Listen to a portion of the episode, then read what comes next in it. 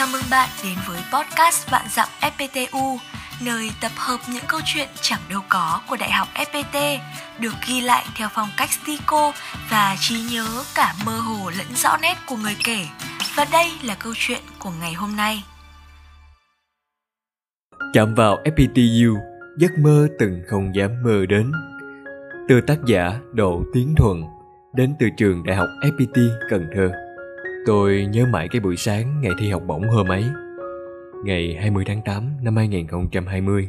Sáng đó, tôi thức dậy từ lúc 3 giờ, lây hoay kiểm tra lại giấy tờ để chắc chắn rằng mình không thiếu sót thứ gì. Cả nhà tôi sáng sớm hôm ấy như rất đón giao thừa đầu năm mới. Mẹ tôi bảo ăn cơm cho no, với lại chắc cái bụng để vô thi không bị sao lãng. Rời khỏi nhà, Ngồi sau lưng cha ngoảnh mặt nhìn lại bóng dáng của mẹ mà nước mắt trôi rưng rưng. Cái cảm giác mình là niềm tin, là hy vọng vào ngày mai của cha mẹ thật là khó tả. Từ nhỏ, gia đình đã mong tôi lớn lên sẽ thành công, để không phải khổ như cha mẹ tôi ngày trước.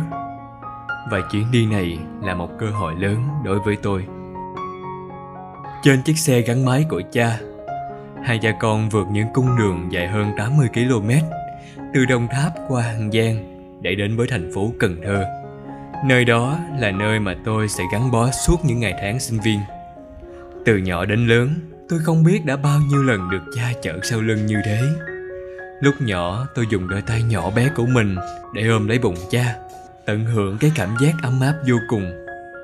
Lần này thì khác, tôi ngồi sau lưng cha trên con xe gắn máy đã cũ tay thì ôm điện thoại để ôn bài cho vững tâm hơn. Trên đoạn đường ấy, chắc nhiều người vẫn không biết được hai cha con tại sách nách mang này đang đi đâu mà từ sớm như vậy. Họ không biết rằng chiếc xe ấy đang chở khát khao mãnh liệt của một thằng học sinh vừa tròn 18 tuổi.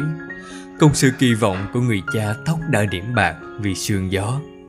Bình minh hôm ấy là bình minh đẹp nhất mà tôi từng thấy một buổi sớm trong lành mát mẻ, ánh mặt trời ló rạng từ dòng sông Hậu hiền hòa.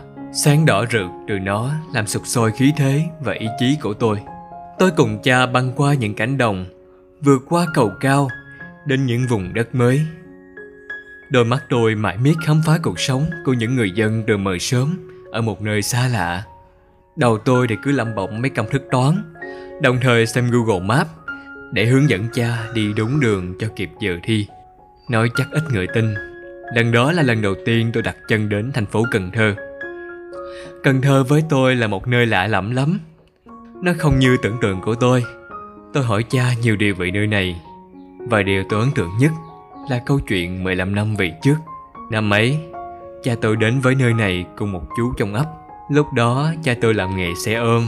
Cha chở chú ấy đi thi đại học ở trường đại học Cần Thơ. Hồi ấy, để học đại học là một việc rất khó khăn với người dân quanh năm gắn bó với đồng ruộng, bán mặt cho đất, bán lưng cho trời. Người học được đại học sẽ nổi tiếng cả làng, cả xã. Thú vị thay, cả hai lần đến Cần Thơ, cha tôi được chở theo khát khao, hy vọng vào giảng đường đại học của một người trẻ sắp bước vào đời. Sau gần 3 tiếng đồng hồ ngồi xe đến ê hết cả mông, cha vợ tôi đã đến trường đại học FPT Cần Thơ Ấn tượng đầu tiên của tôi đến với trường là sự vắng vẻ tĩnh lặng, nhưng vẫn toát lên sự xinh đẹp và hiện đại, hòa quyện với sự giản dị của buổi sớm bình minh ở xứ sở miền Tây. Cha không vô trường với tôi mà chỉ đưa tôi đến cổng, rồi đi tìm quán cà phê nào đó để nghỉ lưng. Tôi có tính hay lo xa, nên hỏi cha đi sớm. Thành ra thì tôi là thí sinh đến trường sớm nhất. Cả một ngôi trường rộng lớn mà xa lạ như vậy, đột nhiên khiến một đứa mới chấp chững vào đời như tôi cảm thấy thật trống trải và lạc lõng. Ngồi nép mình trên một chiếc ghế đá, ngoài sân bóng chờ đến giờ thi, nhìn các bạn đi thi cùng. Nhiều bạn đến bằng cả xe hơi, mà tôi lấy làm ghen tị. Vì ta không được chọn nơi mình sinh ra, nhưng ta được chọn cách mình để sống. Tôi sẽ không thể để điều đó làm ảnh hưởng đến tinh thần của mình. Tôi quyết tâm chuyển nó thành động lực để hoàn thành tốt bài thi. Vượt đường xa, Tô cơm mẹ nấu tôi ăn lúc 3 giờ sáng Đã nhanh chóng bị tiêu hóa hết Cái bụng tôi nó lại réo ầm lên Cầm 50 ngàn cho cho lúc nãy Tôi nhìn tới nhìn lui Không thấy chỗ nào bán đồ ăn cả Cùng lúc ấy, cha tôi gọi tới báo tìm được quán cà phê võng để nằm nghỉ rồi. Tôi lấy làm mừng. Dù bụng nó cứ réo đòi ăn, nhưng tôi vẫn không dám nhờ cha mua cho chút gì đó, bởi tôi sợ cha tôi không biết chỗ mua đồ, mà đường xá thì lạ lắm. Điện thoại cha thì không có chức năng lên mạng. Bước vào phòng thi, tâm lý hồi hộp bao trùm cả phản không trong đầu tôi, còn cái bụng cứ kêu lên ai oán. Gạt hết tất cả, tôi uống một ngụm nước thật to cho đợi đói, để tập trung đón nhận đề bài logic. Đầu tôi nó la lên, gì mà dài thế này? Nhưng không sao, tôi thích chinh phục những điều khó khăn để dù cho kết quả thế nào, tôi cũng sẽ vui vì khi mình đã làm hết sức mình thì không còn gì để nuối tiếc. Với đề bài văn nghị luận xã hội, mục tiêu biện minh cho phương tiện. Nói một cách khác, nếu mục tiêu là đánh giá bằng bất kỳ phương tiện nào để thực hiện, thì bất kỳ phương tiện nào thực hiện để đạt được mục tiêu đó đều là chính đáng. Tôi đã lấy được những điều tôi quan sát được từ cuộc sống để làm sáng tỏ luận điểm của mình. Người ta thường nghĩ văn nghị luận khá là khô khan, nhưng trong bài viết của tôi, tôi đã đặt rất nhiều tình cảm dành cho những người lao động trong xã hội, đặc biệt là người nông dân miền Tây. Trong đó có cha tôi, mẹ tôi và bài viết của mình. Liên tưởng đến bản thân mình, tôi hiểu rằng mục tiêu lần này của tôi là chinh phục được mức học bổng của trường để theo đuổi đam mê trường ép của mình và nhẹ gánh tài chính cho gia đình.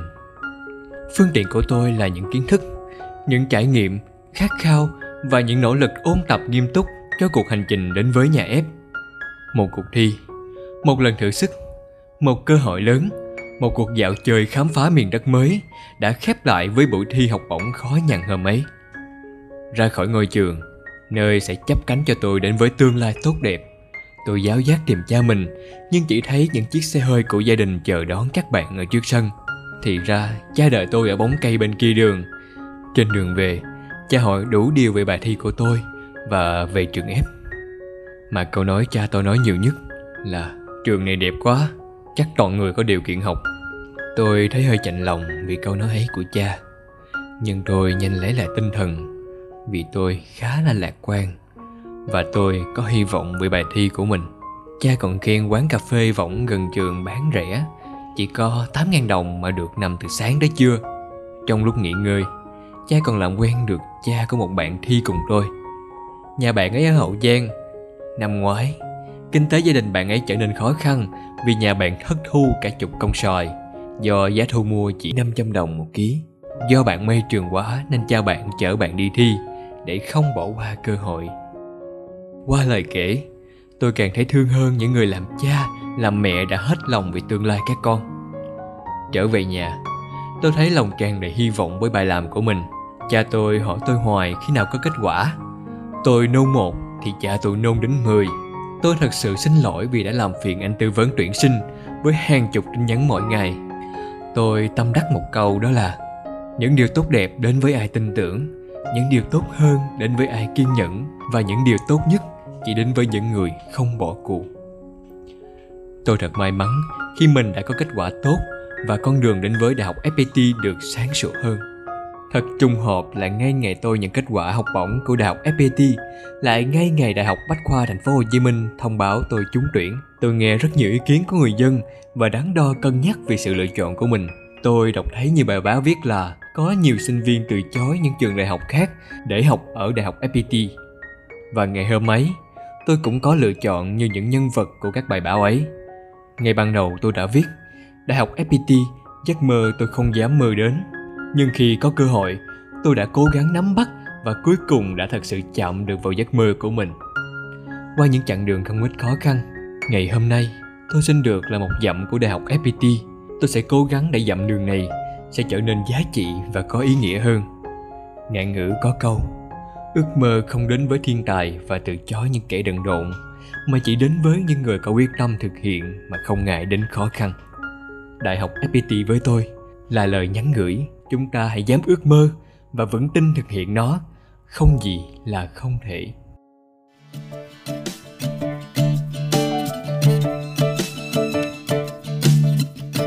Bạn có thể xem các câu chuyện của Vạn Dặm FPTU trên Facebook cùng tên và tương tác trực tiếp với tác giả.